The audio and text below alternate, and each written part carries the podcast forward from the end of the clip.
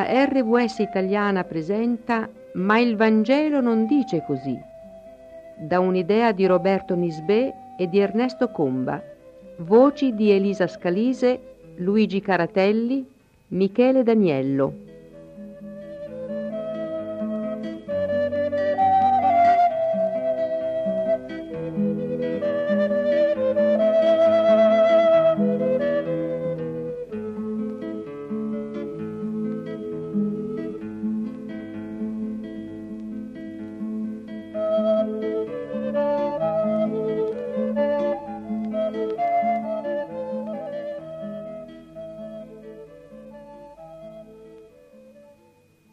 Eccoci giunti al nostro terzo appuntamento, nel quale parleremo di un argomento di importanza capitale nell'ambito delle questioni dottrinali, il valore della Bibbia. Secondo la concezione protestante evangelica, la Bibbia assume importanza assoluta e la sua lettura è considerata indispensabile per la crescita cristiana. Pur contemplando simili presupposti, la dottrina cattolico-romana prevede che la parola di Dio sia contenuta anche nella cosiddetta tradizione. Cos'è dunque la tradizione? E quale importanza assume rispetto alla Bibbia in ambito cattolico? Dunque, la Chiesa romana, cattolica romana, afferma che i Vangeli non rispecchiano tutto il pensiero di Gesù. Secondo il Concilio di Trento, di cui ci siamo occupati la volta scorsa, di cui ci occuperemo ancora, Gesù avrebbe insegnato anche varie dottrine che sarebbero state trasmesse a voce. Infatti proprio il Concilio di Trento così si espresse. Questa verità e disciplina è contenuta nei libri scritti e nelle tradizioni non scritte, le quali, ricevuti dagli apostoli per bocca di Cristo stesso o dagli, dagli stessi apostoli per dettato dello Spirito Santo, giunsero fino a noi come trasmesse di mano in mano. Poi leggeremo oh, da, con una scheda, ascolteremo da una scheda eh, più estesamente questo decreto. Quindi ne risulta eh, che la Chiesa non trae dalla sola Sacra Scrittura la sua certezza sul contenuto totale della rivelazione. Infatti il Concilio Vaticano II dice che l'una e l'altra, cioè la scrittura e la tradizione, devono essere ricevute e venerate con uguale sentimento d'amore e di rispetto. Ora, ehm, nessuna delle tradizioni insegnate dalla Chiesa Apostolica Romana sono eh, tali e quali così come le ha insegnate Gesù Cristo, almeno quelle, eh, quelle tradizioni che non fanno parte della, della, scrittura, del patrimonio dogmatico e dottrinale della Sacra Scrittura. Allora ecco che per poter giustificare questa discrepanza, questa mm, palese, aperta contraddizione, il cardinale Newman eh, immaginò la cosiddetta teoria del germe. Secondo questa teoria, eh, molto elaborata, si ammette che le tradizioni non risalgono a Gesù, però è sufficiente, eh, insegnava il cardinale Newman, insegna ancora, che queste tradizioni fossero contenute in germe nel suo insegnamento. Poi penserà la Chiesa a trasformare queste dottrine implicite in dottrine esplicite. Quindi basta che Gesù avesse pensato perlomeno a una dottrina che poi la Chiesa eh, l'avrebbe eh, ritenuta Ehm, valida l'avrebbe eh, poi elaborata e resa quindi esplicita. Il Concilio ha ripreso la teoria del germe ed ha affermato che la tradizione va attraverso i secoli sviluppandosi per virtù, virtù di vari fattori, per esempio la riflessione e lo studio dei credenti, eh, per la più profonda intelligenza che essi hanno delle cose spirituali e infine per la predicazione di coloro che con la successione episcopale hanno ricevuto un carisma sicuro della verità.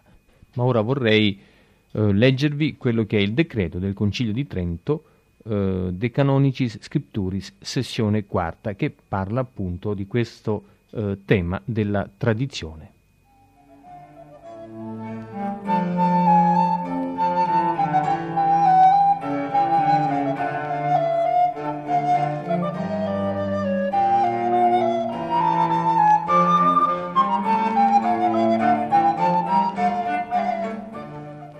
Il Sacrosanto Ecumenico e Generale Concilio Tridentino, vedendo che questa verità e disciplina si contiene in libri scritti in tradizioni senza scrittura, le quali ricevute dagli Apostoli per bocca di Cristo stesso o dagli Apostoli stesso, dettando lo Spirito Santo, quasi di mano in mano trasmesse, pervennero fino a noi. Seguendo gli esempi dei padri ortodossi, riceve e venera con pari affetto di pietà e riverenza tutti i libri così dell'Antico come del Nuovo Testamento, essendo dell'uno e dell'altro il solo Dio l'autore, nonché le medesime tradizioni appartenenti sia alla fede che ai costumi, come o insegnate a voce da Cristo o dettate dallo Spirito Santo e per continua successione conservate nella Chiesa Cattolica.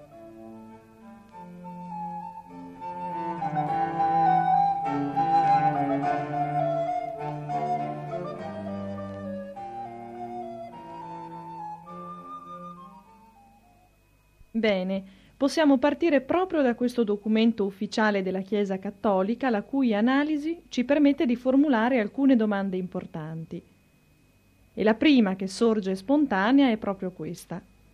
Se la verità salutare non è contenuta solo nelle sacre scritture, ma anche nelle tradizioni, che cosa dice la stessa Bibbia sul grado di verità contenuta nella tradizione? Beh, possiamo partire dalle tradizioni di cui ci parla l'Evangelo, le tradizioni, per esempio, dei giudei. Che atteggiamento aveva Gesù nei confronti delle tradizioni dei giudei? Che erano tradizioni che non, non rispecchiavano pienamente la volontà di Dio, non erano state dettate da Dio.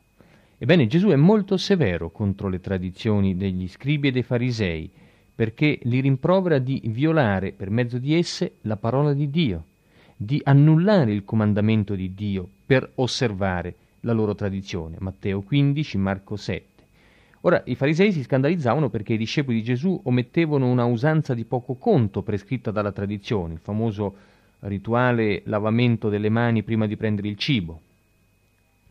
E, eh, e questa tradizione, queste tradizioni degli antichi erano l'insieme di precetti non contenuti nella legge scritta, ma tramandati proprio oralmente di generazione in generazione. E i giudei, ritenendo che al pari della legge scritta risalisse a Mosè, ne osservavano le prescrizioni non meno dei comandamenti della legge. Ma Gesù invece dice che le cose non stanno così. Le tradizioni sono un conto, la legge di Mosè, quindi la rivelazione di Dio, sono un'altra cosa. Infatti egli eh, dirà, per esempio, quando ehm, accusa i farisei di sovvertire per amore della tradizione la legge dei doveri, dei doveri dei figli verso i genitori perché insegnavano essere lecito ad un figlio di dedicare al Tempio ciò che invece avrebbe dovuto servire per il sostentamento dei genitori, dice Gesù come ben sapete annullare il comandamento di Dio per osservare la tradizione vostra. Quando nella Sacra Scrittura si parla di tradizioni trasmesse oralmente dagli apostoli a, ai loro discepoli, da Gesù agli apostoli, poi dagli apostoli ai discepoli, si parla di verità eh, della rivelazione dottrinale, di verità per la salvezza, non di tradizioni umane. Infatti, se noi leggiamo le epistole, Paolo quando dice eh, ricordatevi delle tradizioni che io vi ho trasmesso, egli parla addirittura, per esempio, della Santa Cena, cioè della comunione, dell'Eucaristia. E quindi, eh, siccome all'inizio de, dell'esperienza cristiana, nei primi secoli dell'era cristiana, non tutto era ancora scritto, ecco che allora spesso le verità della Bibbia venivano trasmesse oralmente poi venivano scritte, ma in questo caso si tratta di eh, comandamenti, di tradizioni, di eh, trasmissioni della legge di Dio, della verità rivelata eh, che serve per la nostra salvezza, non di quelle tradizioni degli uomini che invece Gesù aveva condannato. ecco, in questo senso noi dobbiamo intendere la parola tradizioni negli scritti di Paolo perché Paolo non aveva nessuna tradizione contraria all'insegnamento di, di Gesù, altrimenti anche Paolo sarebbe stato rimproverato da Gesù perché osservava delle tradizioni che egli non aveva mai insegnato. Così invece non è stato. Eh, poi noi sappiamo anche dall'Evangelo che Gesù ha insegnato tante altre cose che nell'Evangelo non sono state scritte. Però noi possiamo essere certi che tutte le cose che servivano per la nostra salvezza, le cose importanti, sull'Evangelo sono state scritte. Quindi tutte le cose che non hanno trovato posto su quelle pagine sono cose superflue, cose di secondaria importanza. Su questo possiamo veramente essere tranquilli, sicuri, certi. Eh, infatti Paolo non ha insegnato, non ha lasciato scritto sulle pagine dell'Evangelo quelle che sono le tradizioni che invece oggi la Chiesa Cattolica ritiene importante e trasmesse proprio dagli Apostoli. Eh, quindi o quelle tradizioni non erano importanti, o addirittura erano tradizioni degli uomini, fondate, create dagli uomini, che Gesù, ripeto, ha già condannato, che Gesù non accetta. Però ne parleremo più approfonditamente nel corso delle trasmissioni. Per ora ci basti sapere ecco, che nella Sacra Scrittura non si trova nessuna autorizzazione a credere alle tradizioni invece poi inventate dagli esseri umani eh, e che oggi sono anche patrimonio dottrinale quasi e dogmatico della Chiesa Cattolica. Sulla Bibbia non esiste una, eh, una spinta a considerare tali tradizioni, che ripeto poi vedremo dettagliatamente una per una, come rivelate e volute da Gesù Cristo. Una seconda domanda potrebbe essere questa. Secondo la Chiesa cattolico-romana, le tradizioni proverrebbero dalla bocca di Gesù stesso e dagli apostoli ispirati dallo Spirito Santo. Se queste tradizioni non contenute nella Sacra Scrittura esistono, perché la Chiesa non ne ha mai fornito un catalogo? Ma qualcosa abbiamo già detto eh, è avvenuto nel passato che l'esistenza di una tradizione veniva scoperta soltanto allorquando la Chiesa stava cercando un fondamento a sostegno di un dogma che si proponeva di promulgare. Um, ma qui c'è da rilevare um, una contraddizione, ecco, um, ed è questa. Secondo la teoria del germe del cardinale Newman, cioè che Gesù avrebbe pensato a certe dottrine, eh, che poi la Chiesa avrebbe sviluppato e rese note, eh, possiamo dire che questa concezione contrasta invece proprio con la eh, confessione tridentina che abbiamo letto prima, perché nella confessione si diceva che Gesù ha dettato agli apostoli, poi gli apostoli hanno trasmesso ai padri di mano in mano queste mh, tradizioni, queste dottrine ed esse sono giunte fino a noi. Ora, mh, qui c'è una, uh, uno stridente contrasto. Eh, quindi eh, questo dettare di Gesù le dottrine per poi farle trasmettere fino a noi oggi è, ripeto, in stridente contrasto con la teoria del germe che invece prevede che le dottrine siano state sviluppate dalla Chiesa. Gesù le ha solo pensate, poi invece sono state sviluppate dagli uomini della Chiesa che hanno pensato intorno a questi possibili eh, nuclei dottrinali e poi li hanno mh, portati alla luce, li hanno eh, fatti diventare delle strutture dogmatiche ben definite. Giustamente qualcuno ha detto che proprio la teoria del germe del cardinale Newman mostra semplicemente la sconfitta totale che eh, gli uomini della Chiesa romana hanno subito nella battaglia che essi tentarono di combattere sul terreno della storia.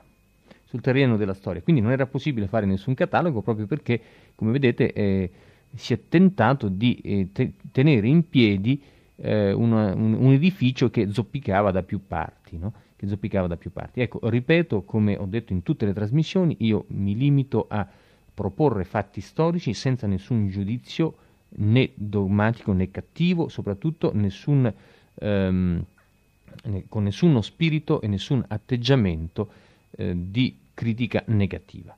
Questo voglio che sia chiaro e voglio che ognuno possa confrontare le cose che dico con i testi biblici e soprattutto con i documenti storici.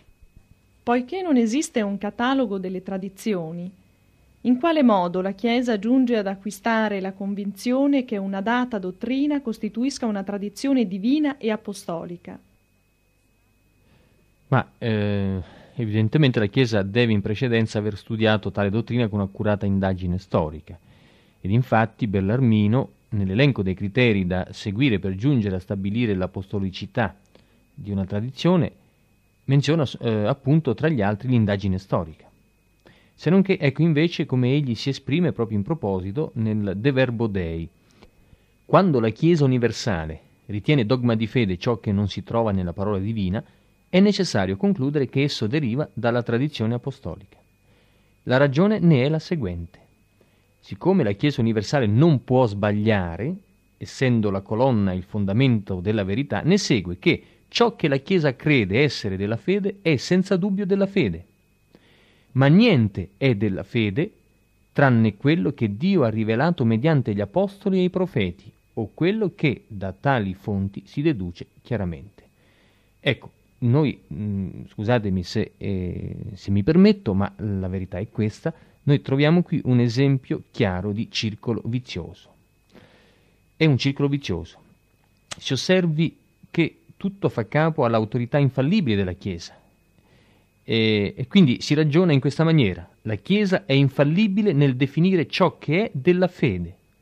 E siccome ciò che è della fede deve trovarsi o nella scrittura o far parte della tradizione apostolica, ne segue che se non si trova in quella deve necessariamente far parte di questa.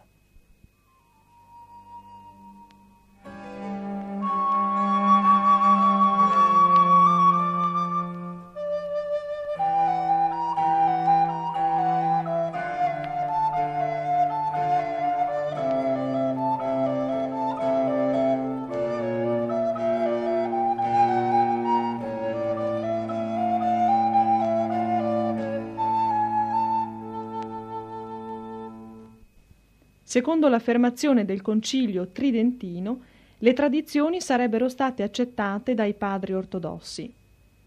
Cosa puoi dirci in proposito? Ah beh, ci sarebbero moltissime cose da dire eh, e non le possiamo dire tutte adesso, ma comunque, ehm, prima di tutto, allora, quando si consultano le opere dei padri per verificare quanto è detto in esse sulle tradizioni, occorre stare bene attenti di non adoperare delle edizioni espurgate, perché Proprio in conseguenza di un decreto del Concilio Tridentino, l'Inquisizione ha espurgato le opere dei padri, quindi sono state lavate. Ecco. Ora, eh, la massima parte delle tradizioni cui i padri accennano sono disciplinarie, non dogmatiche, vale a dire non si riferiscono a dottrine, ma a usanze di poca importanza, per esempio il modo di praticare il battesimo, di distribuire gli elementi eucaristici, di osservare il digiuno. Ecco.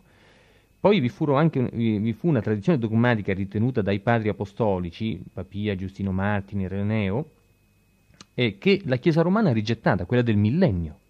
Anzi, Tertulliano, che ne fu un fervido sostenitore, rimase per questo motivo escluso dal novero dei Santi Padri. Quindi la Chiesa Cattolica sceglie i padri che vuole per sostenere quello che eh, in questo caso vuole sostenere.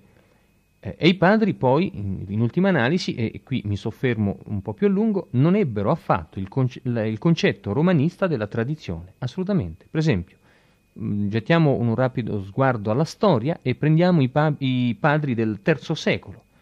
Ireneo di Lione, il vescovo, eh, dice dovremmo seguire la tradizione che gli apostoli commisero a coloro cui affidarono le chiese, se essi non ci avessero lasciati i loro iscritti. E ancora, se v'è qualche questione di secondaria importanza che la scrittura non possa risolvere, bisogna ricorrere alla tradizione delle più antiche chiese apostoliche. Ma sulle grandi questioni della fede e della salvezza non vi è incertezza possibile. La Bibbia è chiara e la tradizione la conferma. Tertulliano poi mh, mm, ancora disse i discepoli di Ermogene dimostrino che ciò che insegnano è scritto, se no temano l'anatema destinato a chi toglie dalla scrittura o vi aggiunge. Quindi i padri della Chiesa rimproveravano coloro che costruivano tradizioni senza basarsi sulla scrittura. Clemente Alessandrino, anch'egli, eh, ci dice che il criterio per giudicare la dottrina sta nelle scritture e non sulla tradizione. Origene ritorna più volte su questo concetto, che le scritture sono la sola fonte della verità religiosa a cui è ragionevole appellarsi. E Cipriano, quando eh, rimprovera ehm, al vescovo Stefano di Roma um, qualcosa sulla questione del battesimo da rinnovarsi o no agli, ereci, agli eretici, egli scrive a Pompeo queste parole. Da dove viene questa tradizione? Discende essa dall'autorità del Signore o dai comandi e dalle epistole degli Apostoli? Si devono fare quelle cose che qui ci sono scritte. Se ciò è comandato nei Vangeli o nelle epistole o negli atti degli Apostoli, allora sia questa santa tradizione osservata. Quindi, eh, se le cose che non sono scritte sulla Bibbia diventano tradizione, allora quella tradizione non ha senso, perché ogni tradizione deve essere già scritta sulla Bibbia, deve essere confermata dalla Bibbia. Passiamo rapidamente ai padri del IV secolo. Eusebio, vescovo di Cesarea, ammonì i vescovi adunati nel concilio di Nicea dicendo credo le cose scritte, lasciate stare e non investigate le non scritte. Ambrogio eh, di Milano diceva neppure voi prestatemi fede a meno che non abbiate nella scrittura la dimostrazione di ciò che dico. Questa fede alla quale noi dobbiamo la nostra salvezza non attinge la sua forza nelle dispute dei commentatori, ma nella dimostrazione della Sacra Scrittura. E così via, ne abbiamo ancora tantissime. Come si vede, comunque, eh, i padri della Chiesa non dicevano ciò che dice la Chiesa cattolica odierna. Eh, diceva Ambrogio, se io dico qualcosa che non è quella, eh, coerente con la scrittura, non datemi retta. Quindi non aveva nessuna autorità infallibile nell'interpretare le sacre scritture e non dava nessuna importanza alle tradizioni, ma dava moltissima importanza alla scrittura, solo alla scrittura, perché ogni tradizione deve scaturire dalla scrittura, altrimenti è solamente una vanità umana. Cosa puoi dirci invece riguardo all'affermazione che le tradizioni sono state conservate per continua successione nella Chiesa e quindi pervenute sino a noi intatte? A pochissime cose, perché ciò è semplicemente fantastico, fuori dalla realtà e la storia lo smentisce categoricamente. E a dimostrare mh, la nullità di questa asserzione basti ricordare un esempio solo, quello del dogma dell'Immacolata Concezione proclamato da Pio IX l'8 dicembre del 1854. Ora, eh, si trovano forse tracce sicure di quel dogma nella tradizione come essa è stata definita dal Tridentino, cioè nelle opere dei padri più antichi e poi giù giù nell'insegnamento dei dottori della Chiesa, nelle decisioni dei concili, nei decreti dei pontefici? No, assolutamente. Anzi, al contrario. In ogni tempo della storia ci imbattiamo nella tesi opposta, come dimostreremo quando ci occuperemo di questo dogma, no? e ricordando anche il parere dei padri, dei concili e dei papi, i quali affermarono che tutti i nati di donna hanno contratto il peccato originale con l'unica eccezione di Gesù. E quindi praticamente tutta la storia eh, abbatte questo dogma di eh, Pio IX che invece credeva nell'Immacolata Concezione. Quindi come vedete eh, le tradizioni non sono state assolutamente conservate per continua successione nella Chiesa e non sono pervenute a noi intatte come sono state eh, formulate all'inizio. Assolutamente, anzi, in questo caso noi dobbiamo dire che è successo proprio il contrario. Il Concilio Tridentino dichiarava di venerare le tradizioni con lo stesso senso di pietà e con la stessa riverenza con cui venera le scritture. Sono dunque messe allo stesso livello?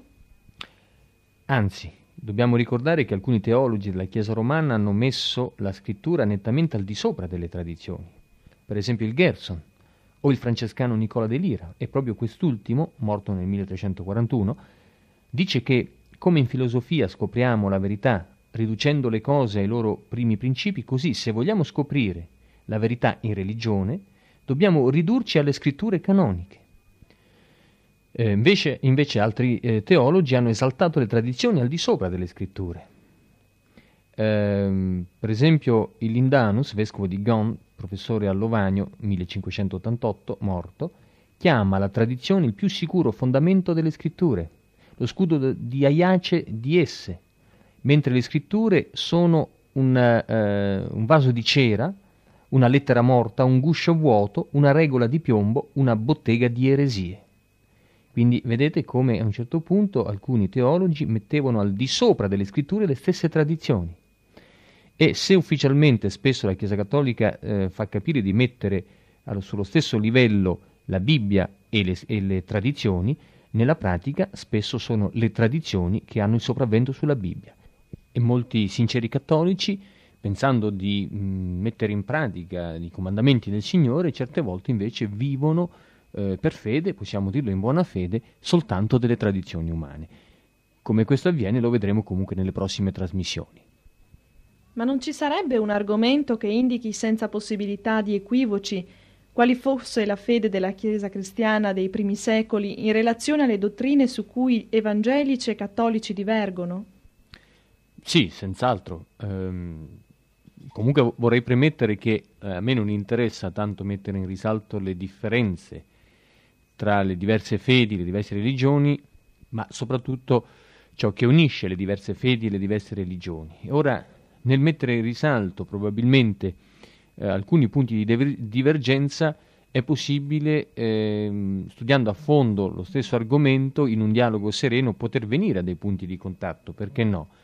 Quindi eh, esistono delle di- differenze, delle divergenze, non possiamo negarlo, sarebbe da ipocriti, però ripeto, mh, mm, non voglio mettere l'accento sulle differenze eh, per partito preso o per ehm, mettere il dito sulla piaga con il gusto di veder soffrire il, il ferito. No?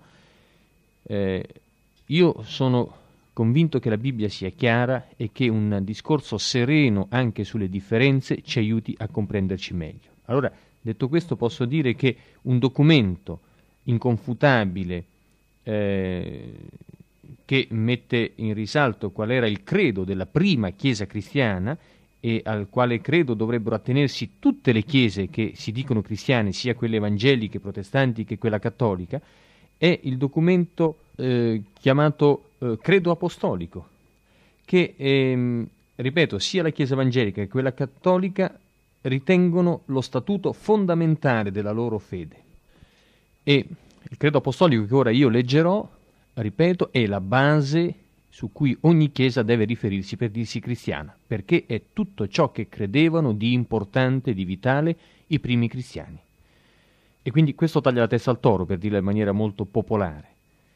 Io credo, dice il credo apostolico, in Dio, Padre Onnipotente, Creatore del cielo e della terra, e in Gesù Cristo, suo figliuolo unigenito, Signor nostro, il quale fu concepito di Spirito Santo, nacque da Maria Vergine, patì sotto Ponzio Pilato, fu crocifisso, morì e fu sepolto.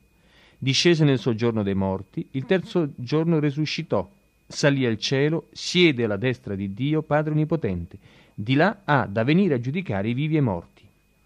Credo, credo nello Spirito Santo, la Santa Chiesa universale, la comunione dei santi, la remissione dei peccati, la risurrezione dei corpi e la vita eterna. Amen.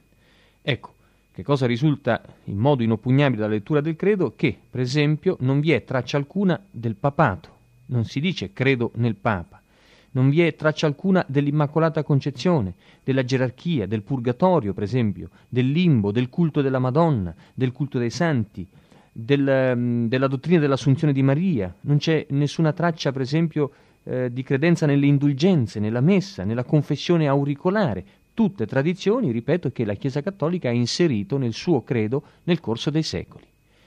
Ecco, la ragione è evidente. La Chiesa dei primi secoli non credeva a queste tradizioni, non ne faceva nessun conto. E quindi neppure gli evangelici protestanti ci credono. E credo che nessun cristiano dovre, dov, dovrebbe accettare delle tradizioni così a priori senza dover consultare il credo apostolico e la Bibbia stessa. Sono dottrine che fanno parte della tradizione, ma non si trovano nel credo perché non si trovano nella Bibbia. Il discorso è molto chiaro.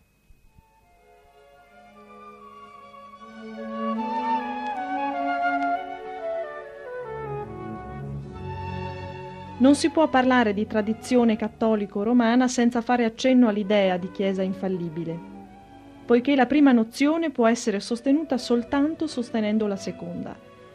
Questo sarà infatti l'argomento che tratteremo nella prossima trasmissione, che intitoleremo L'infallibilità della Chiesa. A risentirci alla prossima trasmissione, un saluto da Elisa e da Luigi.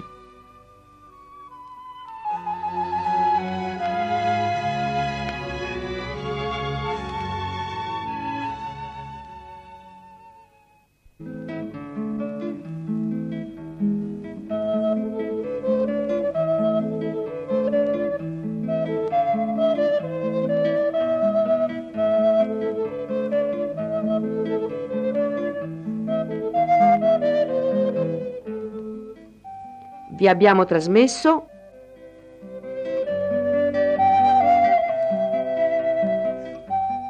Ma il Vangelo non dice così.